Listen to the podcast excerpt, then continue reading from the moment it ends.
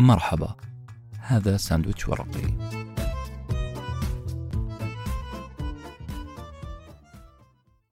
كتاب أليكس فيركسون My Autobiography سيرتي الذاتية. كتب هذا النص وألقاه أنس ابن حسين.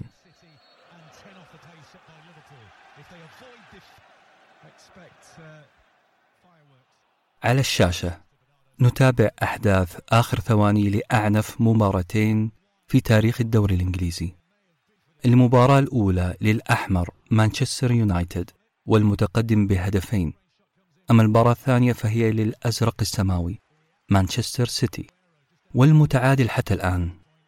هذه النتيجة ستعلن الأحمر مانشستر يونايتد بطلا للدوري في وسط أخمص درجات اليأس. يتناقل لاعبو الأزرق السيتي يتناقلون الكرة وبدون سابق انذار. يخترق شاب أرجنتيني يخترق حصون الدفاع الأحمر. أجويرو اللاعب الأرجنتيني ينطلق كرصاصة ويطلق رصاصة أيضا في حلق المرمى. ينفجر الملعب يصرخ المعلقين يجني اللاعبين والجمهور. ليطلق بعد حكم المباراة صافرته معلنا ثلاثة أشياء. أولا نهاية المباراة. ثانيا بطولة للأزرق مانشستر سيتي بعد حرمان أربعين سنة من الدوري. ثالثا شغب هوليغاني في صالة بيتي. نعم في صالة بيتي أنا. شغب ندمت عليه لاحقا. الكل فقد توازنه في هذه الليلة إلا شخص واحد فقط. شخص واحد يظهر على الشاشة. كان يصفق بهدوء وبماءات تقول ليلة للنسيان ولنبدأ الإعداد من جديد. كان هذا الهادئ هو مدرب الفريق الخاسر هو السير أليكس فيرغسون مدرب مانشستر يونايتد الخاسر الأكبر في تلك الليلة وبطل بودكاست اليوم. عندما يضج المكان بنوبات صراخ إما فرح أو غضب وتملأ المكان رائحة أدرينالين مركزة. ترتجف بسببها الأطراف وتخرس الكلمات فأنت بالتأكيد أمام أحداث مثيرة لمباراة ما.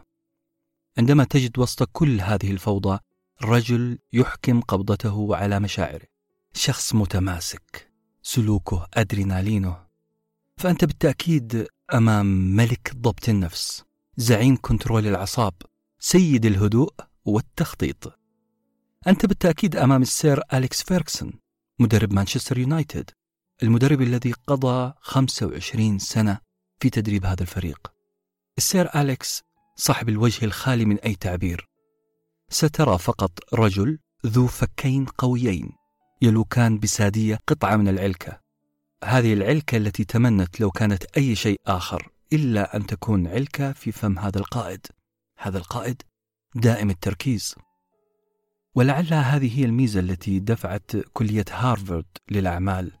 أن تستقطب السير أليكس فيركسون كي يحاضر على طلابها عن موضوع مهم موضوع لا يتقنه إلا هو موضوع القيادة. هذه السيطرة التي تميز بها السير أليكس فيركسون لها سبب وهذا السبب هو إيمانه العميق بالمثل الإسكتلندي الذي كان يسمعه وهو صغير المثل القائل sweeter after difficulties. أي لا حلاوة إلا بعد العرق والتعب. أو زي ما قال كاظم الساهر اللي يريد الحلو يصبر على مرة. سؤال هل ولد فيركسون كقائد؟ ولا هي الظروف اللي صنعته؟ بالأصح هل القيادة فيه وفي غيره من البشر صناعة أم جينات؟ إذا كانت القيادة صناعة هل هو من صنعها بملء إرادته أم أن الظروف الاجتماعية والاقتصادية التي عاشها طبعا فيركسون حتمت عليه أن يصبح قائدا هل القرارات القيادية الناجحة هي قرارات وليدة اللحظة أم هي قرارات تعد بعد دراسة طويلة؟ هل نحن نحتاج إلى تخطيط وإعداد طويل المدى؟ أم المسألة مجرد إرادة وقوة تصميم؟ ولا الحظ له نصيب؟ هل الحظ له نصيب الأسد في هذه المعادلة؟ هذه الأسئلة كلها دارت في بالي قبل قراءة الكتاب كتاب اليوم أما بعد قراءته اكتشفت أن الكتاب يستاهل أن نحوله لوجبة لتتلذذوا فيها بدروس في القيادة والدهاء القيادي جولات سياحية في الجزيرة البريطانية ومصطلحات إنجليزية جديدة ونادرة مصطلحات ظريفة ومحلية جدا. بالعافية مقدما هذه السيرة الذاتية. للرجل اللي خلى جمهور مانشستر يونايتد يتذوق ويغني عن الجلوري عن المجد والانتصار.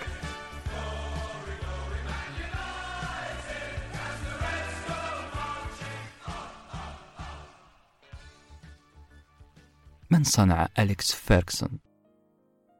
سؤال بحثت عن إجابته من خلال قراءة 420 صفحة وهي السيرة الذاتية للسير أليكس فيركسون وجوابي عن هذا السؤال كالتالي العوامل كثيرة عوامل صناعة الناجحين والعوامل التي صنعت أليكس فيركسون بالتحديد كثيرة. لكن راح أختار لكم أغرب عامل من هذه العوامل وهي قصة حكاها السير أليكس. يقول كنت جالس لا شغلة ولا مشغلة على الأريكة. أحاول قدر الإمكان الاستمتاع بفترة تقاعدي. نعم الرجل تقاعد واحتمال كبير جدا أنه بدأ هواية جديدة زي ال check على لمبات البيت مثلا أو أنه يتجادل مع أفراد أسرته حول ترتيب الغرف وأثاث المنزل. الشاهد أنه أليكس فيركسون كان مستمتع بالجلوس والاسترخاء على الأريكة إلا أن ثلاثة أشباح. نغصوا عليه هذا الاستجمام وال relaxation ثلاثة أشباح متفاوتي الطول. رآهم فيركسون داخل إطار الباب. ثلاثة ظلال مخيفة مطلة على غرفة الجلوس. هذول الثلاث الأشباح ما كانوا إلا زوجته كاثي وابنيه. أفراد العائلة اجتمعوا وكأنها عملية إضراب أو مظاهرة صغيرة. قالوا له في صوت واحد أليكس قررنا أنك ما حتكمل تقاعدك. أليكس فيركسون كعادته أدار ظهره وكأنه ما سمع شيء إلا أن زوجته وفي نفس واحد قالت أليكس أولا صحتك جيدة ثانيا أنا ماني مستعدة أن تكون في البيت طوال الوقت ثالثا أنت لازلت صغير يا رجل.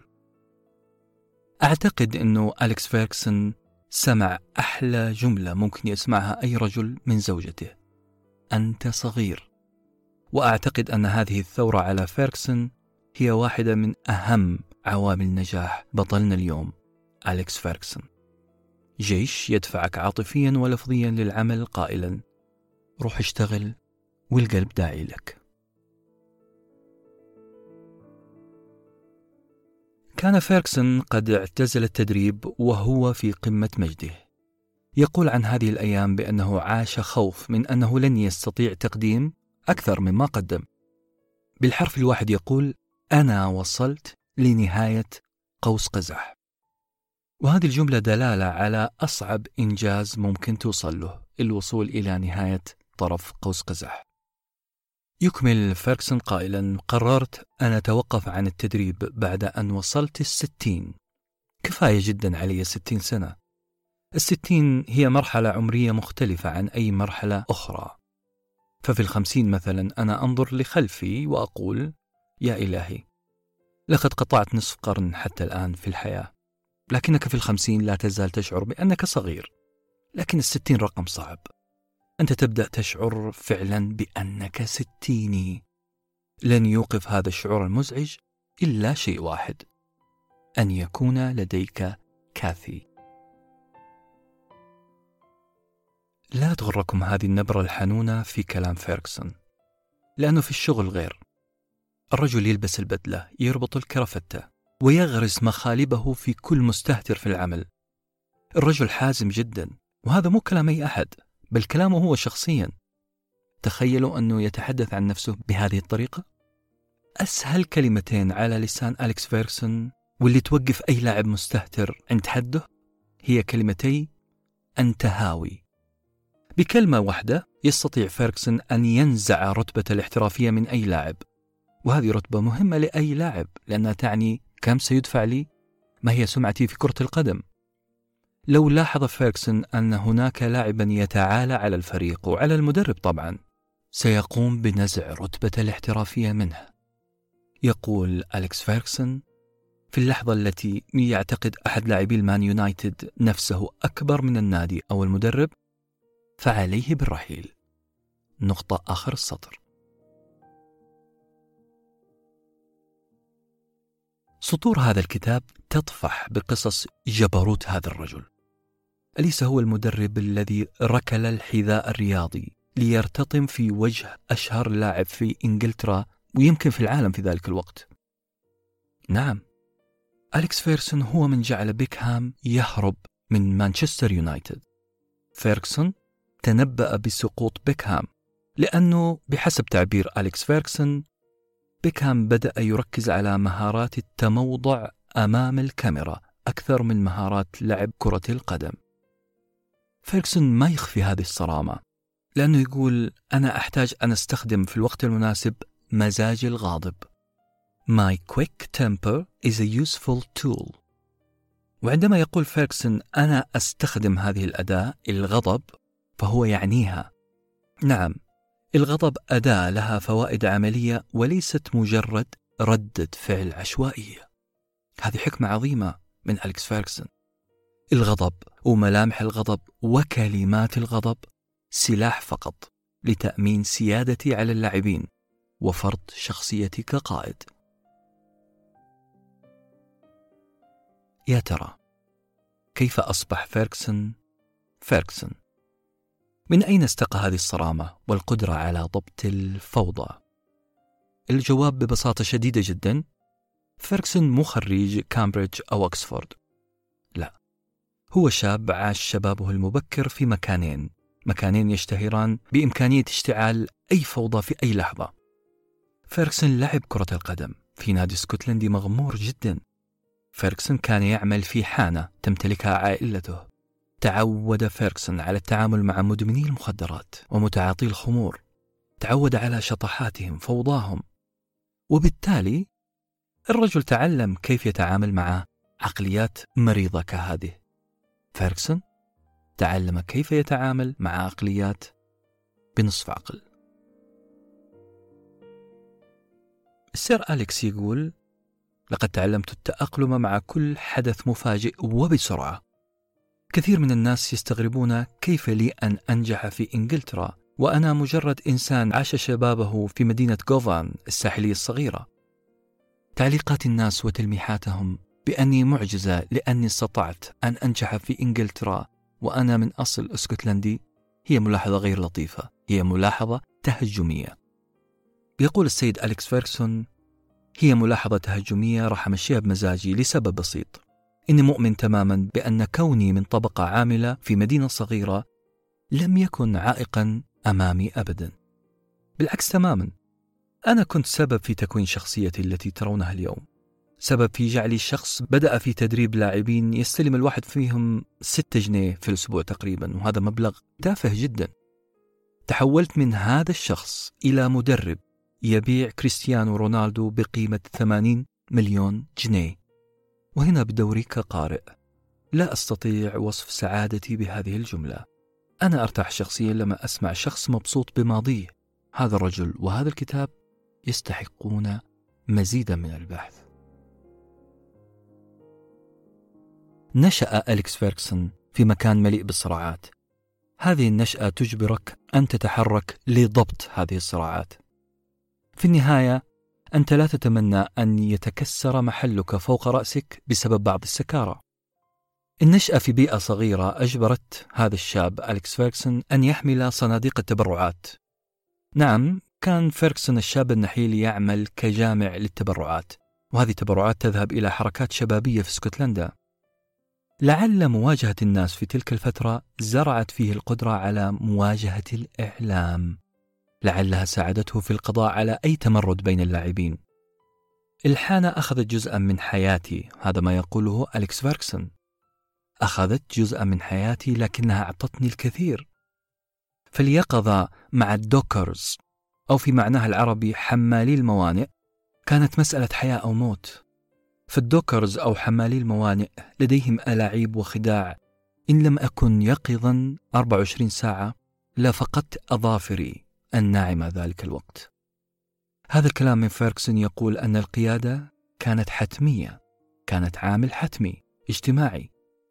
المجتمع والنشأة زرعت فيه قسرا مهارات الإقناع المواجهة وكشف الحيل. هنا اسمحوا لي أتوقف قليلا عند جملة قوية ذكرها فيركسون يقول فيركسون حياة الحانات علمتني الكثير عن الناس عن أحلامهم عن مخاوفهم. حياة الحانات. أعطتني الكثير. أعطتني زرقة تحت العين. وكدمات في الكتف. أي نعم أنها تركت آثارها على جسدي لكنها لكنها أعطتني أيضا مهارات كنت أحتاجها لأدخل عالم التدريب من أوسع أبوابه. وهنا تيجي الجملة الأهم عزيزي المستمع عزيزتي المستمعة. أعطتني هذه الكدمات في جسدي المهارات التي كنت أحتاجها في عالم كرة القدم والتدريب رغم أنني في شبابي لم أكن أعلم أنها تفعل معي ذلك. لم يكن فيركسون يعلم أن العمل والحالة الاقتصادية المتواضعة كانت تعلمه شيئا مهما في الحياة. وأنا أتوقع هنا أنه فيركسون كان زمان ممتعض من حالته الاقتصادية والاجتماعية. لم يكن ليفهم الدرس إلا بعد أن أصبح فيركسون الذي نعرفه. فعلا يا فيركسون الذي يريد ملايين الدولارات من ملاعب كرة القدم يصبر على ملاليم الحانات. خلونا نهدي سرعتنا شوية. خلونا ناخذ break خفيف. break عند محطة لغوية ظريفة. ستقرؤون في هذا الكتاب مجموعة من المصطلحات الإنجليزية الرشيقة الطريفة بعض الشيء. مصطلحات استخدمها أليكس فيركسون في الكتاب. يا ليت يا باشمهندس الصوت تشغل لنا خلفية موسيقية اسكتلندية بهذه المناسبة. أكثر كلمة استخدمها فيركسون في الكتاب كانت كلمة اسكتلندية خالصة هي كلمة وي W E E قال مثلا The wee Italian lad The wee house The wee club. كلمة وي معناها صغير little. كلمة أصلها في الإنجليزية القديمة wage ومعناها وحدة وزن بسيطة.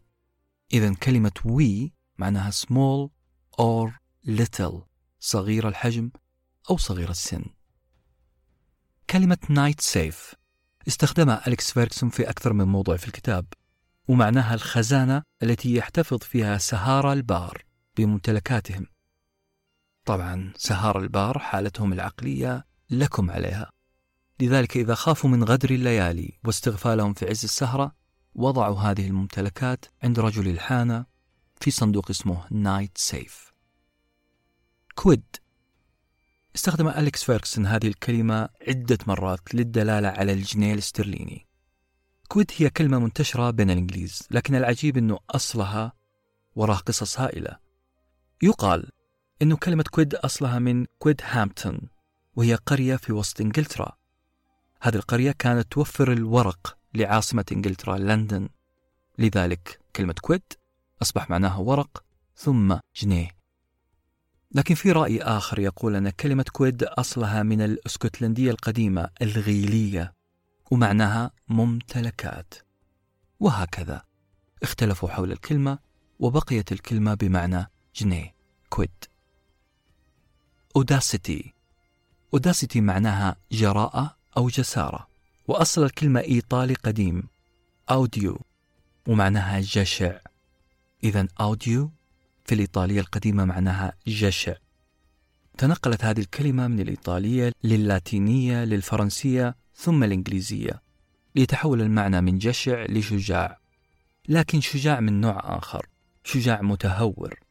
لذلك نصيحتي للجميع لجميع من يريد أن يتعلم اللغة الإنجليزية تتبعوا أصول الكلمات فهي ستعطيكم بالتأكيد سياق لن تنسوا فيها الكلمة. أوداسيتي شجاعة لكنها مختلطة قليلا بالتهور. ولذلك شجاعة مثل شجاعة هاري بوتر توصف بأنها أوداسيتي شجاعة متهورة. قد نكيل الاتهامات على فيركسون وهذا حصل فعلا.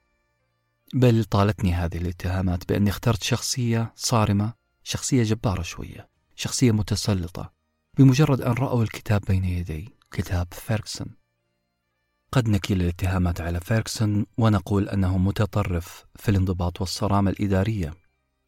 أنا أقول لا.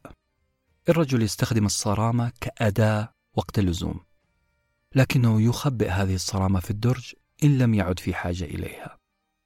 فيركسون ماهر في إيصاد الباب في وجه أي مخطئ ومستهتر إلا أنه يترك النافذة دائما مفتوحة عمدا لمن يعترف بالخطأ ويعود إلى انضباطه.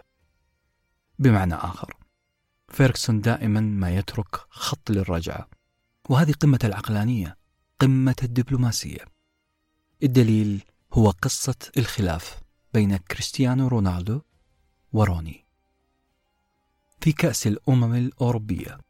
قابل الإنجليز منتخب البرتغال. بمعنى آخر كانت في مواجهة بين اثنين من أبطال ونجوم مانشستر يونايتد. رونالدو البرتغالي وروني الإنجليزي. المشكلة بدأت حين تهور روني الإنجليزي كعادته وركل لاعب برتغالي. يقفز رونالدو بروح وطنية قوية أمام الحكم محرضا ضد روني. روني غضب جدا ودفع رونالدو وهو يتمتم بكلمات كأنه يقول له أنا ماني ناقصك أنت الثاني. أشهر الحكم بطاقة حمراء لروني الإنجليزي ولزيادة الطين بلة كانت هناك شماتة صورتها الكاميرات في أعين ونظرات البرتغالي رونالدو حيث غمز رونالدو لزملائه غمزة معناها تطمنوا لقد تكفلت بأمر روني. غمزة أشعلت الصحف البريطانية بمانشتات تهاجم رونالدو. مانشتات مفزعة. تعرفون الصحافة البريطانية وهجومها. مانشيتات جعلت النجم البرتغالي يفكر في عدم العودة مجددا إلى إنجلترا. وهذا طبعا خبر سيء جدا على مانشستر يونايتد وعلى فيركسون يبدو أن سماء رونالدو الصحوة مع مانشستر يونايتد قد ختم عليها الغروب بالشمع الأحمر. هكذا قرأ الجميع الواقع. لكن فيركسون غير. فيركسون قرأ الحادثة بشكل مغاير. رونالدو يجب فقط ألا يحس بأنه غير مرغوب فيه في مانشستر. نعم قد يكون أخطأ في تعمده استفزاز زميله في الدوري. قد يكون تسبب في طرده من المباراة قد يكون سبب خروج إنجلترا من كأس الأمم الأوروبية. لكن هذا يحصل في البطولات العالمية. فيركسون تواصل مع رونالدو وعرف أنه خايف من العودة بعد اللي حصل. فقال فيركسون جملة قوية ضعوا تحتها عشرة أسطر قال فيركسون لرونالدو أنت من أشجع اللاعبين الأجانب الذين لعبوا لمانشستر يونايتد والهروب بسبب مشكلة كهذه ليست شجاعة لهذا السبب يعجبني فيركسون يضرب هنا ويربت هناك وبميزان دقيق مبني على معطيات. وظيفته ليست تكنيك داخل الملعب بل حتى في عقل ونفسية اللاعبين. الرجل يصنع فيهم شخصية البطل. مثلا فيركسون ضغط على بيكهام نفسيا عشان يوقف اهتمامه بالكاميرات اللي حتضيعه. فيركسون صلح نفسية رونالدو التي كادت أن توقف رحلته للصعود إلى قمة كرة القدم.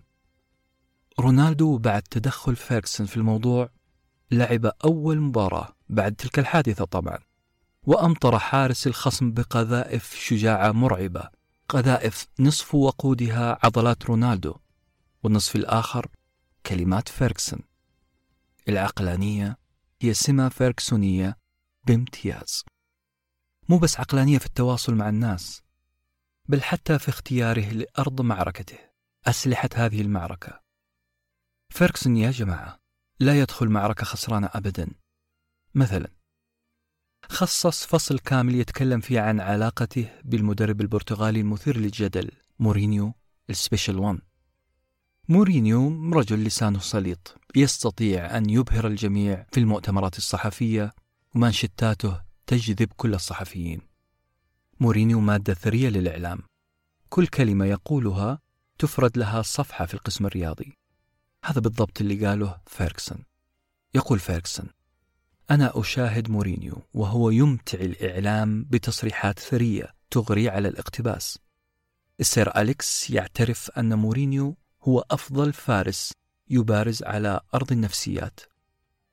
ويقول لو نزلت في هذه الساحة فسيسحقني.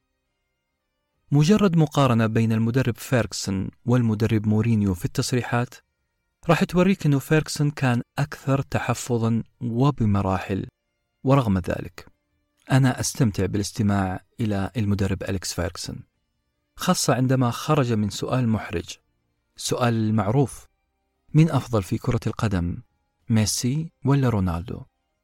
اسمعوا معي الإجابة المتزنة والمتكاملة. رونالدو جسديا متفوق بل يعتبر سوبرمان. رونالدو يتفوق في الهواء ولديه مدفعيتان يمين وشمال. يقصد فيها أنه يستطيع التصويب بكلتا قدميه. لا تعلم أي مدفعية ستحرق شباك الخصم. رونالدو سريع كالطلقة لا تستطيع اللحاق بها. أما ميسي فهناك شيء ساحر فيه عندما تهبط الكرة على قدميه. تشعر بأن الكرة نزلت على سرير من ريش النعام. الجاذبية تنعدم في حضرة ميسي. وهنا أتساءل هل هذه إجابة أم قطعة من أشعار الهايكو اليابانية؟ قطعة فاخرة جدا. دبلوماسية فيركسون شيء يحسد عليه الحقيقة. دبلوماسية غير كاذبة. الرجل مستصعب أن يمدح لاعب ويترك الآخر. الرجل ما هاين عليه يمدح ميسي ويترك رونالدو أو العكس. فالاثنان يجسدان هرم كرة القدم لكن كل واحد بحسب طريقته. وأعتقد أنه أليكس فيركسون في الكتاب فضح سبب دبلوماسيته لأنه كتب في سيرته الذاتية قاعدة يجب أن تطبع على ورق فاخر وتعلق في بيت كل واحد فينا أو على الأقل أنا راح أعلقها في جدار مكتبي. القاعدة تقول دائما ما أسأل من أفضل ميسي أم رونالدو؟ أجد أنه من الظلم أن ترفع واحد في المركز الأول وتخفض الثاني في المركز الثاني. ألا تتسع القمة لبطلين؟ أنا أرى ذلك. نعم فيركسون غير لأنه لا يرى البطولة قمة ضيقة تستقبل شخص واحد بل هي هضبة تتسع لأكثر من شخص. خلونا نتخيل لو كنت مسؤول عن تعيين فيركسون في وظيفة ما لها علاقة بكرة القدم. فماذا ستختارون له؟ الذين يعرفون فيركسون قد يختارون له عدة وظائف. وظائف إدارية في الغالب مدير تنفيذي عضو مجلس إدارة في التسويق في الموارد البشرية. عني أنا شخصيا سأختاره مستشار مباشر. مستشار وله صلاحيات مطلقة للتعيين وتغيير مواقع الموظفين. السبب؟ عندي سبب المقنع فيركسون يمتلك قدرة غير طبيعية على قراءة الناس وتحليل السياق ثم وضع الشخص المناسب بإمكانياته المناسبة للهدف المناسب. فيركسون يفكر بطريقة قل لي ماذا تريد أقول لك من تختار حصل أنه كثير من الناس انتقدوه على اختياره واحتفاظه باللاعب الهولندي فان نستلروي هذا اللاعب بدون أي مهارات. استلامه سيء تسليمه سيء عصبي متعالي. عنصري. ماذا تريد بفان نستروي يا أليكس فيرغسون. إعصار من الأسئلة. وقف أمامه كالجبل بجواب واحد. وركزوا معي في الجواب لأنه قد يغير لك حياتك فعلا. الجواب يقول من قال أنني أريد أفضل لاعب في العالم؟ من قال أنني أريد لاعب ماهر أصلا؟ أنا أريد لاعب يسجل الأهداف. تأمل معي عزيزي المستمع. تأملي معي عزيزتي المستمعة لهذه الجملة. فيركسون لا يريد لاعب ماهر. هو يريد شخص يؤدي مهمة واضحة. تأمل في الصفة التي أطلقها على اللاعب. فيركسون ما يتكلم في عموميات. يعني ما يفكر زي باقي البشر. إذا اللاعب كان ماهر استقطبته وإذا كان غير ماهر تجنبته.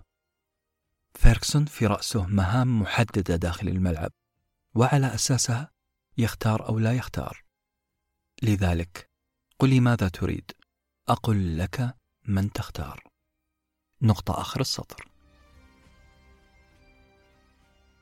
نختم معكم بقائمة ال top 7 ونقصد فيها أبرز سبع اقتباسات ناخذها من كتاب السيرة الذاتية لأليكس فيركسون رقم سبعة.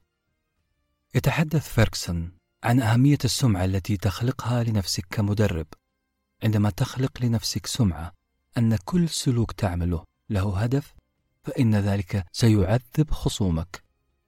يقول أليكس فيركسون هذه ميزة أن تظهر ذكيا ومخططا من الدرجة الأولى. سيدرس الخصم كل كلمة وكل حركة تفعلها. لقد أطلقت ملاحظة واحدة في مؤتمر صحفي. كانت كفيلة بإشعال الخصم في حرب نفسية. نعم هي لعبة نفسية كنت أمارسها لا شعوريا ولم أعرف عنها إلا من خصومي.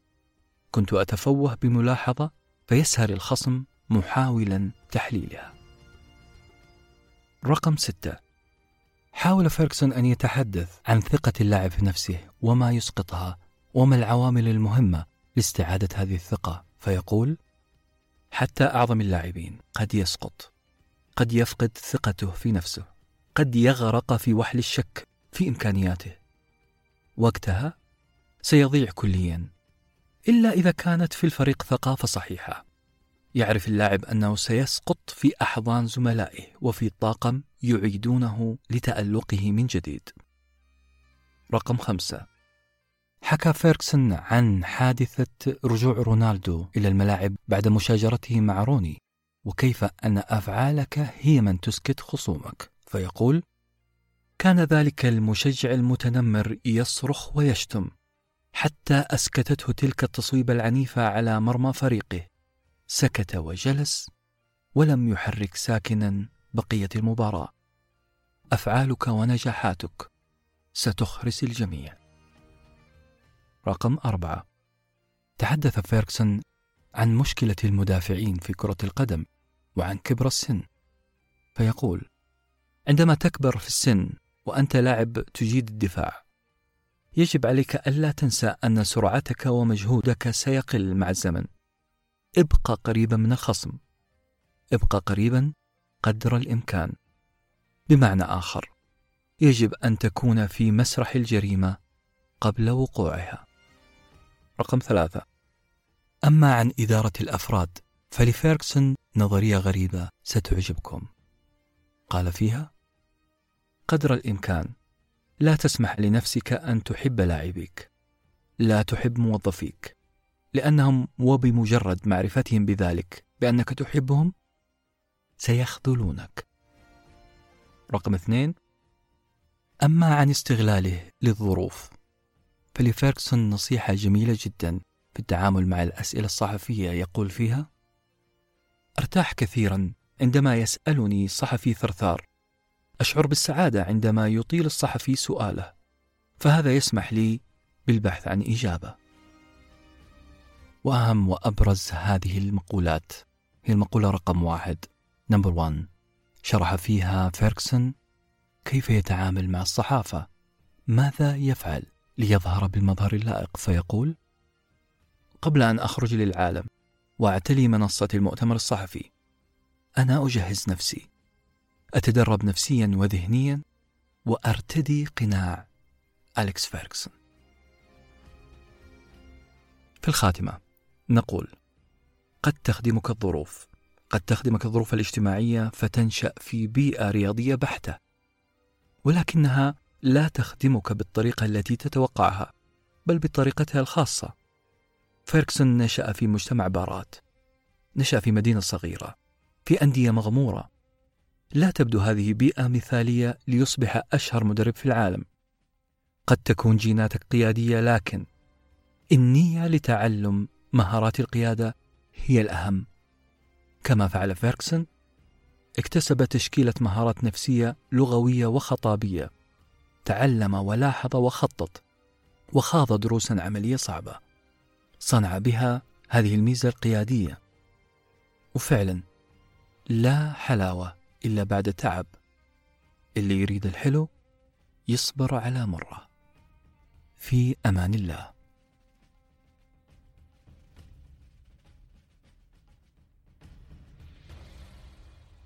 كنتم مع ساندويتش ورقي وجبة معرفية نتشارك لذتها.